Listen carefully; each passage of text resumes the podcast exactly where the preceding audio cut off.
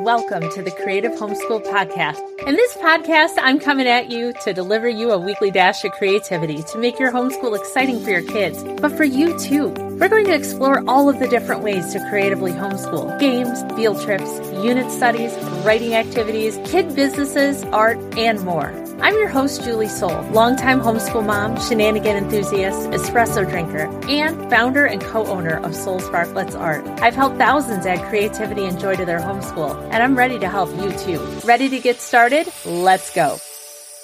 So it's November, but I encourage you to pronounce it a little bit differently. Let's call it November. So today I want to share with you five things that I think you should consider saying no to this November. I know these are five things I'm going to be saying no to myself. Are you ready? Wondering what they are? Number one, overcommitting to extracurricular activities. Why? Why do we do this to ourselves? We sign our kids up for seven, eight extracurricular activities, and then we are tired. Our kids don't have time to see their friends as much or to have that downtime. We have them running constantly because deep down we have this feeling that they need to try all the things and that we are on this limited amount of time with them. It's okay to say no to an extra extracurricular. It's okay to say no to that one class that sounds nice, but you just feel like you can't take it on anymore. It's okay to have one extracurricular activity so you have more time. So don't feel like when you're looking at the next year, especially at this time of year when things start coming up for January, you start wondering if you should take on any more. It's okay to say no to those extra extracurricular activities. Okay, number two, perfectionism in lesson planning. How many times have you written down a lesson plan only to have it completely derailed by something and then you're like, do I do two math lessons the next day? Do I do, I don't know what to do. You get stuck, don't you? It's like when you go to the grocery store and you buy all of these groceries and then you meal plan and then you have like grilled cheese and you're stuck with all these ingredients because you meal plan. So now what do you do? Do you eat all those things on a single day? That's impossible. And lesson planning can work like that too. So it's okay to go for a hike one day. It's okay to go to a special museum exhibit to say yes to those things because those things help supplement your current curriculum. Going on a hike and looking for mushrooms is only going to help your science curriculum. Going to see a really cool fractal exhibit at a museum, you can do that instead of doing math in your workbook that day. It is okay to not have your lesson plan go the way that you'd like. And for those who are watching this on video, these are my favorite thing. These are Frixion. These are erasable pens. So I do my lesson planning in these pens. I have different colors. They come in all different colors. I have one color for my stuff, one color for my kid stuff. I used to be even really cool. And I used to have a different color for each child and a color for both of them. You can put as many colors as you want, but the best thing is they erase. So when you have a day that it doesn't go exactly the way that you wanted it to go, it is okay to erase. It's okay to say no to that perfectionism and lesson planning and understand that the perfect is different and it's different every single week. Okay, number three, say no to comparing your homeschool to others. I know you look online, you look on social, you see all these cool things, especially people who are really good at photography because that's really what they're good at. They're good at photography. They're good at photographing those moments, those snapshots, those perfect book lists. They show you the photo of the books with the candles laid out. And what you don't see is the laundry on the floor next to it because that's not in the photo. And one of the things that if anyone's watching this on video, and if you're not and you're listening to this on the podcast, uh, make sure you head over to YouTube because we're going to have these videos up here so you can see. You can see in the back, I have the art cabinet, I have my deck behind me. There's, whoops, wrong way. There's the bathroom. Homeschooling, you know, it doesn't have to look perfect. And uh, a year ago, there was a moment where my, it's around Halloween time right now. There was a moment where my youngest decided to stick a cauldron over her head and to bang on it with some skeleton bones and sing loudly while her older sister was trying to concentrate and do math. Now, as funny as that sounds, you can imagine that kind of thing. It happens all the time, but people don't photograph it. Well, okay, I kind of did, but you're not going to post it because then it makes you feel a little less perfect. And the problem with that is everyone out there ends up looking at not real homeschool instead of what real homeschool is like. And when you have to, you know, feel like you're getting on your horns to tell your kids, you're going to the zoo and you're going to like it. We're leaving in five minutes.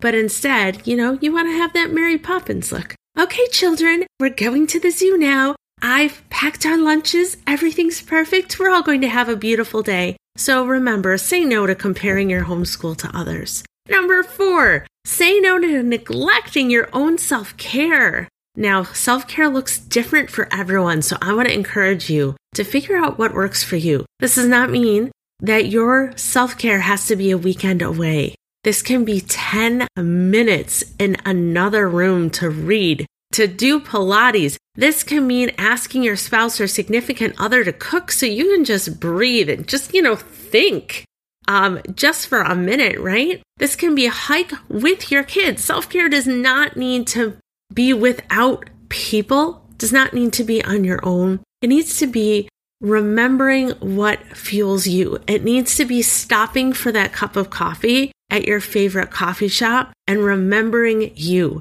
So say no to neglecting self care. Number five. This is definitely not an exhaustive list, everyone, but say no to trying to do it all alone. Homeschooling is so much better when you know other homeschoolers and you can share the journey with them.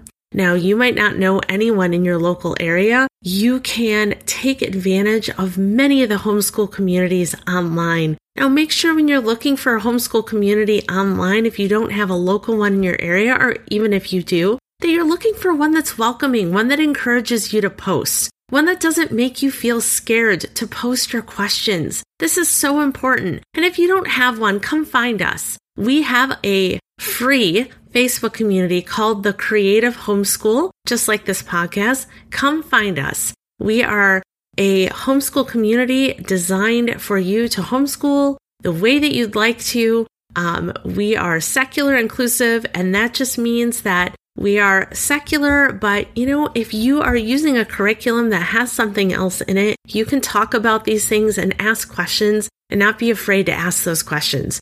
But whatever community works for you, whether you want one that's religious or secular, go and find that community. If it doesn't exist locally, you can create one. Join a co op, a partnership, a social group, something online, but don't try to do it alone. It is so much more fun when you have someone to commiserate and to share resources and to ask those questions. So let's recap. Number one, say no to overcommitting to extracurriculars. Number two, say no to perfection and lesson planning. Number three, say no to comparing your homeschool to others. Number four, say no to neglecting your self care. And number five, say no to doing it all on your own. You just can't. And at the very least, you shouldn't. Okay, everyone, love to hear from you. Send us a message, leave us a comment, send me a DM at Soul Sparklettes Art, and I would love to chat with you more about any of these. If you don't have a community, come find us at the Creative Homeschool check the show notes. We'll put a link in there for you so that you can just click on that and you'll be on your way. Okay, everyone, till next time.